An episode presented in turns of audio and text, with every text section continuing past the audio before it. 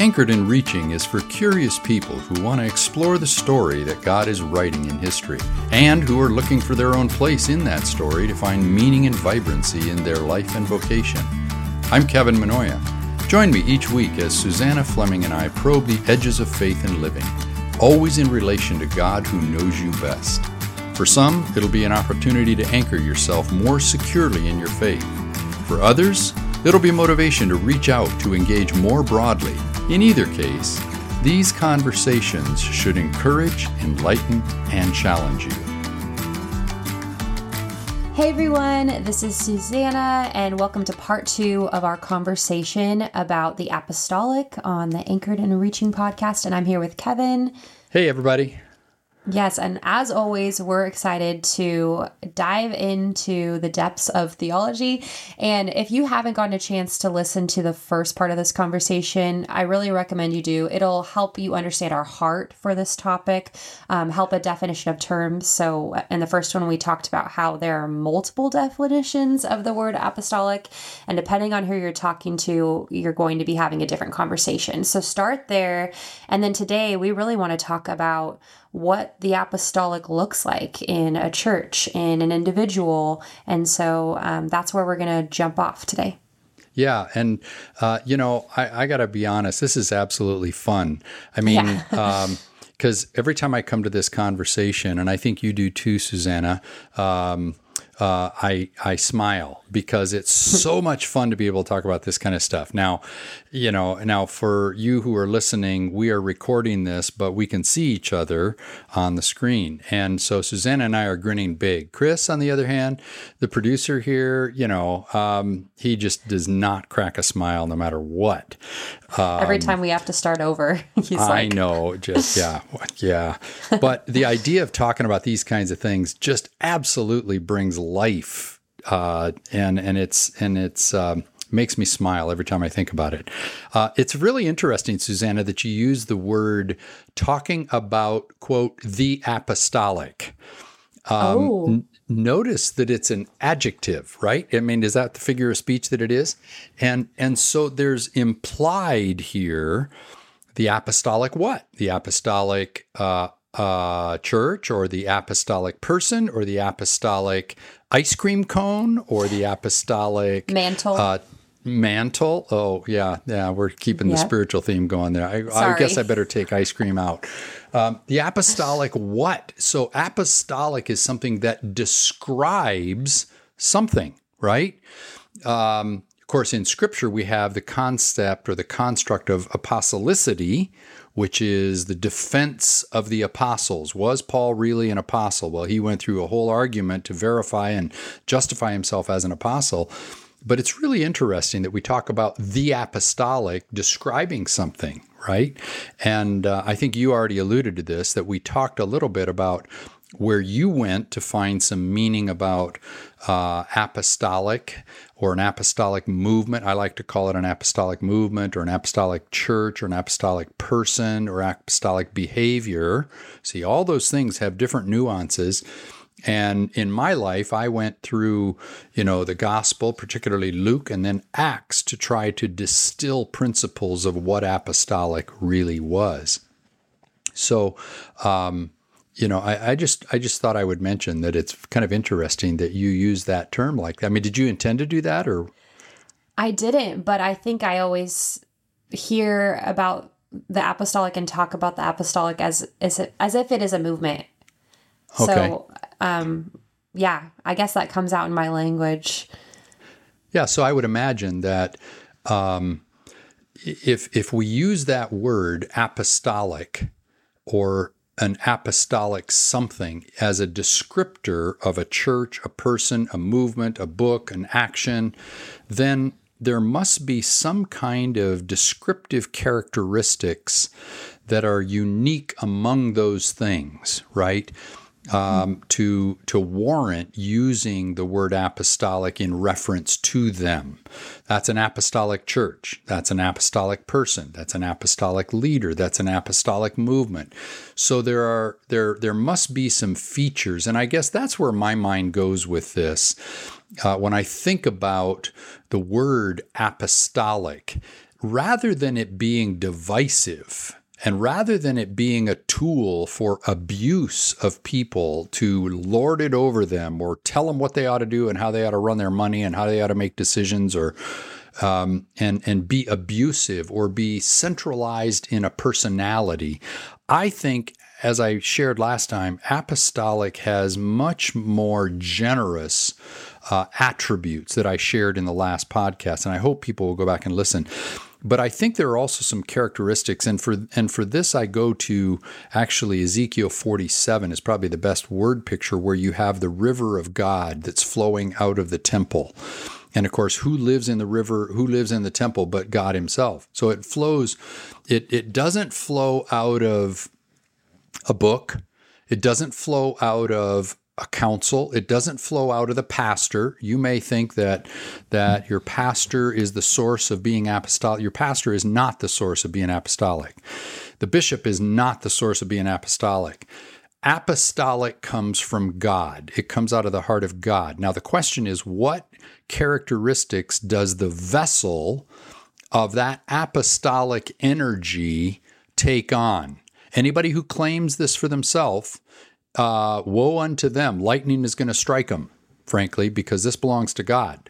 And and I don't want to be around that person. And so if you're with somebody who says, "Man, I'm apostolic and I got the apostolic authority and it's all this and it's personality driven and you feel the ego, man, run away from that person cuz lightning is going to strike, I think."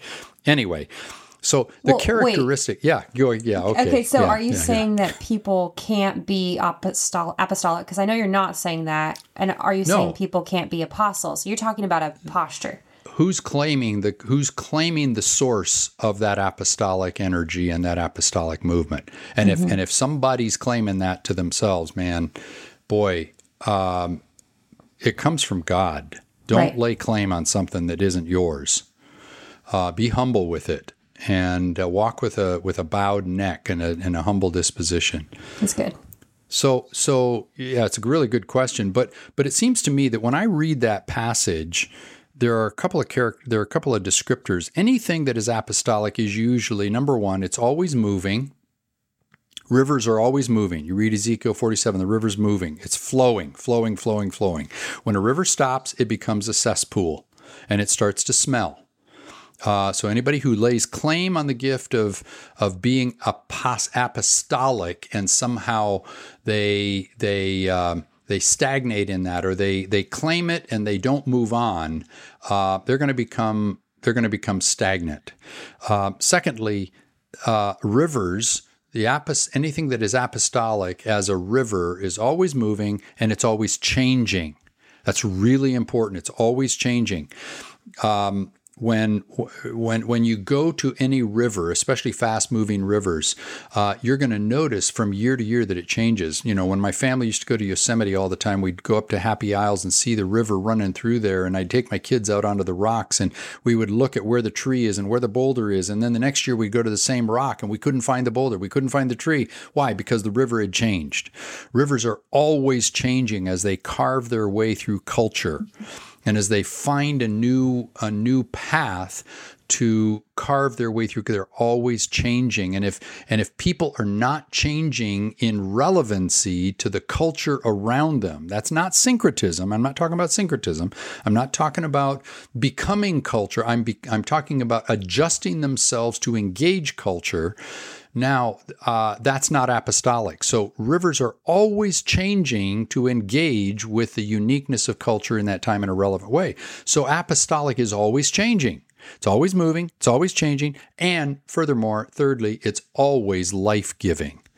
Wherever a river goes, it brings life. There's always grass. So you look at the Nile River running through the Sahara. On both sides of the Nile River, you see green grass, you see palm trees, you see fruit trees, you see people that are magnetically drawn to the river because wherever a river goes, it draws life, it gives life, and, and, and it runs through the desert, and it transforms the desert into life. So rivers are always life giving. Anything that is apostolic is always going to bring life and empowerment, not control and disempowerment and death. So as I think about this idea of apostolic and what is the feature that characterizes anything that is apostolic, those are the three thoughts that come to my mind. That's really a beautiful metaphor. And one thing I love about that passage, Ezekiel 47, is that the water trickled from the temple, and the further away from the temple the water got, the deeper it got, actually. Yes. Uh-huh. Right. And I think that's something that um, could potentially be a characteristic of the apostolic too, is that it's it's flowing from the house and ultimately from God, right? It's flowing right. from God through the context of the church out into culture and and getting deeper and deeper. And the grace is for that movement away from the temple and toward culture. It's like a missional grace, a moving forward grace. Um, I've heard it described in that way. And the church that I um, used to be a part of um, in a different state, they described themselves as an apostolic church as well. And they referred to that passage. So I think that that's a really good descriptor. But I, I, do wonder so, okay, those are great descriptors, like always moving, always changing, not stagnant. Um, focused on culture and blessing culture and life giving. Always life giving, right? And, and let me those. let me interrupt you because um, because there are a lot of churches that are very apostolic that don't even use the word. Right, definitely. Yeah. That's really, really important. And I think a lot of churches start to use the word because they're trying to help their congregation um, have a language around the fact that they're a church. I mean, there are some churches, and maybe you can jump into this with me, but it, there are some churches that seem to have more of an evangelistic grace, right? Like they're more actively involved in evangelism, and every church should be evangelistic, but there are some churches that's more their grace. There are some churches that um, maybe are more focused on pastoring their communities and there's more of a pastoral grace. And obviously, we should have pastoral grace at every church, but there's some that have more. I think sometimes churches that have this more apostolic grace, they're going to look a little different and they're going to be changing a little bit more and they're going to maybe be slightly more missional or cutting edge. And so people apply that word to help their congregation understand the particular grace on their community. Um, but some churches are going to operate in that and not ever use that terminology. At least yeah, that's yeah. how I see it. Is that yeah? I, I would agree with you, Susanna. There are some churches, you know, I mean, there are some churches that would purport to be soul winning churches. And right. their primary foot forward, as I call it, or point on the spear is uh, inviting people into a personal relationship with God through Christ right? And, or as some people call it, crossing that line of faith. And as we've talked about previously, uh, people who who put their faith in Christ for their salvation, or as they might call it.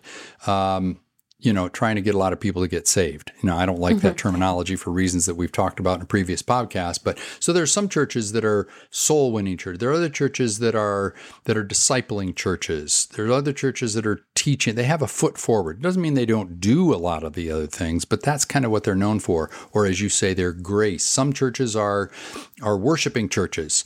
You know, there's a church that started in in Southern California. They called it the Lambs Fellowship. It was the the they and they called it that, the flock that loves to rock. It was all about worship, right? And and there are some churches like that. Um, apostolic churches tend to be the churches that are going to find the place where the water that comes from God's heart engages the banks of the river and they're going to go and engage it right? Mm-hmm. And if mm-hmm. that's legislatively, if that's social engagement, if that's meeting the needs of people, if that's preaching, if that whatever it is, they are going to be going into those places. Yeah, so I'm definitely understanding this concept of what an apostolic church looks like. And I'm trying to run it against my understanding of an apostolic church based on the fact that I was in one that was, you know, we talked about being an apostolic church yeah. all the time. Yeah at that point, I had a really well formed understanding of what an apostolic church was. And now I'm just in a season in my life where I'm kind of wondering if I have it right because mm-hmm. this word is so just people fight over it. And we talked about that in the last podcast. Um, but everything we've described here, I think, definitely articulates who we were. Um, so I'm wondering. So, yeah, yeah, go, go, ahead. for it. Go, well, so I would love to pick. I'd love to pick on you a little bit with that because, frankly, in my growing up, we never used that word. And okay. as I became exposed to it, I was curious and magnetically drawn to it that caused me, as I told you before, to really get into it and to lead a whole denomination with that as the cry to become an apostolic movement. So I guess I would love to know what is it about what you knew was apostolic in those days has changed? Good question. I think that one of the and this did not happen at the church that I was at. There was so much humility. But as we've talked about, one of the challenges with the conversation around the apostolic is that I think because what we're talking about of like the river of God going out into mm-hmm. the world being so important and so vital to the church in the world and the mission of God. Um, really every church should have a component of that, but not every church carries such a grace for it, like I was talking about. And I think the temptation is to really promote the apostolic as the end all be all, um, the you know the ultimate authority, the coolest church, the cutting edge church, edge church, um, and especially combined with the entrepreneurial zeal that you see in the Western world. There's this kind of like, oh, the apostolic is the cool thing. So Obviously, like as Christians, we're supposed to make disciples of all nations. Church planting is a great thing, but we shouldn't just church plant because that's the obvious next best step when you're building your own kingdom. You know what I mean? Yeah. Um, so anyway, I, I think that's one thing that is of concern or has um I, I guess like the apostolic was like the sexy thing. And again, this wasn't what I experienced in my church, but it it was definitely in the background of the whole conversation. Yeah. yeah. The other thing is um, honestly related to spiritual warfare, hmm. um, where I've heard many people in the apostolic movement say, well, we're an apostolic church, which means we're on the front lines, which means we're going to experience more warfare. And that's something that I kind of take issue with a little bit now because I think it's the same general sentiment as, oh, well, I have a big calling, so my warfare is going to be greater. And that really minimizes the fact that God is working through everyone, right? Um, yeah. So that was a lot, but those are kind of yeah. my no. That's really thoughts. that's really good. And I guess I would appeal back to some of the things I said in the last podcast, in the last episode of this, where that is a false understanding of apostolic where you claim authority, you claim power, you claim right. control, you claim accomplishment, you claim to be on the front line, you claim to be visible. That's not apostolic. That's just being you know, uh, well, I don't know what that is, but that's more built on on our own ego trying to assert ourselves. Apostolic is empowering people. You, it's not that we are better at being on the front lines, it's that we are empowering and validating others for the mm-hmm. work that God has called them to, whether that's on the front line of spiritual warfare or whether that's being the most effective, hospitable, generous person uh, in quietness. It is empowering people in their vocational call from God because so many people need to know that they are being validated in their calling. And some of them are not validated because they're being told that the only valuable gifts are the ones that are on the front lines, taking territory for Jesus, praying hard, and and defeating demons under every you know. But mm-hmm. but apostolic says no. Wait a minute. If you are a quiet, introverted person who generously extends the helping hand of grace and hospitality to others, be blessed in that. Be validated in that. That's apostolic, you see. It's not about power, it's, it's empowerment. It's not mm-hmm. about authority, it's about humility. Apostolic always humbles itself and empowers people in their vocation, in their calling.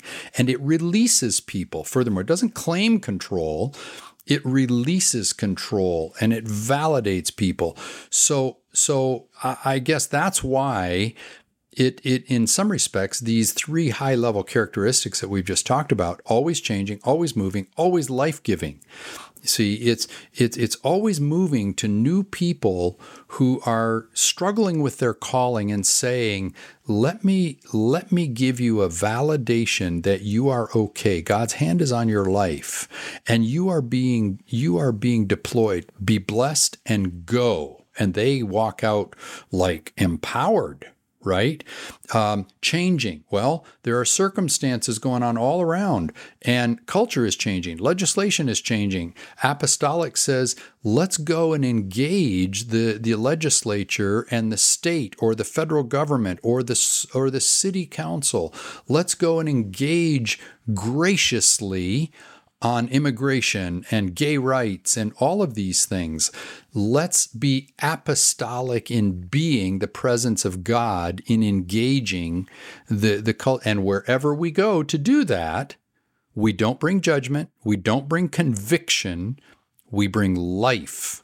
We bring the presence of God into those places. See, that to me is what apostolic is all about. Yes. Um definitely just for the record the churches i've been a part of that called themselves apostolic were doing that so well they were teaching the congregation to be missional in their places of work not just in sharing the gospel which is important but in yeah. building the kingdom whether they worked at a bank or somewhere else and being involved in social issues and um, like you said like not necessarily coming with this is the way things should be done, but coming with the presence of God. And yes. just like the river went along the banks of the water, like the trees, they grew up and they had yes. fruit. Yes. And so you're describing a posture of Christianity that isn't closed behind a wall of fear, but is actively engaged. Yes. Yes. Very I, true. I really appreciate that. Now, the question might be is every church apostolic? Well, not necessarily. I mean, mm-hmm. there's an element to it, but there are some churches whose ministry it is to move into communities and and minister to the broken-hearted people who live in that community because of circumstance and be present with them. Which would be and more of a pastoral. Yes absolutely. Yeah. yes absolutely. And then there are others whose whose whose grace as you use that word whose grace it is to see the broad strokes of culture around them and say, wait a minute, we need to be at the table and we need to bring God's presence to the table of conversation. Even if we don't win the day, we at least need to be at the table. That's apostolic, right? So, so churches, mm. just like people, have different graces and emphases and priorities that, and usually, frankly, it's consistent with their personality and it is empowered by their their heritage or their story, their family story, and it's often shaped by their circumstance. Right, that's what I was going to say. I know that, you know, ultimately these graces flow from God, but depending on who your senior leadership is and the graces on their lives, it might end up reflecting in the culture of the church, correct? Yeah. Yeah, mm-hmm. yeah, yeah, yes, yes. Because churches become a reflection of their principal leadership, not not uh, a one for one correlation, but significantly shaped by that. It's just the nature of the organism of of the body of Christ. It's how it works. Sure, and the other important theme I hear emerging is that the apostolic you just mentioned maybe would want to sit at the table with these different cultural conversations even if they don't win the day they want to bring the presence of god there. That is um, you know the heart of god. Jesus sat with the prostitutes. He developed a relationship. He showed people god by being present. But then there are also people who are more gifted as teachers right? I mean I, I see you, Kevin. You have definitely a teaching mantle on you. You also have an apostolic mantle. Um, but people who are primarily teachers, they might be the people who feel more of a need to um, communicate so that people understand where those lines are and, and how they can walk the way of Jesus. And they might have a more difficult time sitting at the table without moving the conversation forward, yeah. if that makes sense. And Total. so, what we're describing is this tension that can come between different graces. And um, I think part of the reason why we see so much tension surrounding the apostolic and people having such a hard time with it, because there there's natural tension built into these different graces of different churches. Yes, yes, totally agree. And and it's human nature to find a place uh, of comfort and affinity, or people that are like us, where we're comfortable, and to draw a little bit of a wall around us and say, we are it. Anything that's different from that becomes foreign and less than good. And that's how division in the church begins to develop. So we got to bring down those walls and we got to recognize that among us, there are people who tend to be more apostolic than others. There tend to be churches that are more apostolic than others. There are churches that are more um, shepherding, um, caregiving than others. There, so there's this this and and we need to do a series on the diversity of unity in the church because there's this yes. wonderful diversity in the life of the body of Christ. And when we somehow draw a box around our own and we say we're better than the next ones, or or uh, complain or criticize somebody for engaging in a way that that we think is, you know, beyond the boundaries, boy, that's dangerous. Then then we're undermining the very nature of the body of Christ. So being apostolic comes from the heart of God. It is part of God's work in the world. It brings life where it, wherever it goes. Um, and and oh my goodness, um, I pray that it will never ever be an adjective or an attribute, a descriptor, a gift, or a feature that will ever be used by anyone to abuse, to hurt, uh, or in any way to create division. That's not what it's intended for. Yes, that's well said. And that's definitely our heart when we're talking about this, just to emphasize the humility, the posture before God and others. It's it's not one of uh, lording one's authority over anyone.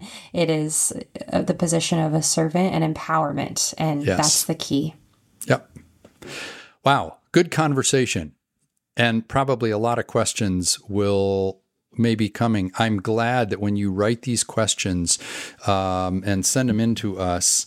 Um, we want to read them. I was going to say send them to Susanna but um, we'll get Send them, them to both of us. yeah, yeah, yeah. So um, love to hear from you. Podcast at Anchored and Reaching. And by the way, Anchored and Reaching is not the um, the ampersand and it's the word spelled out, right? So anchored and reaching uh, dot com podcast at anchoredandreaching.com. I would love to hear from you. And and could I be so bold as to say that if there are some matters that you are struggling with or people are struggling with, um, we'd love to hear what those are because, you know, I don't think there's anything, correct me if I'm wrong, Susanna, I don't think there's anything that we're not willing to tackle and um, talk about. Would that be fair we're, to say?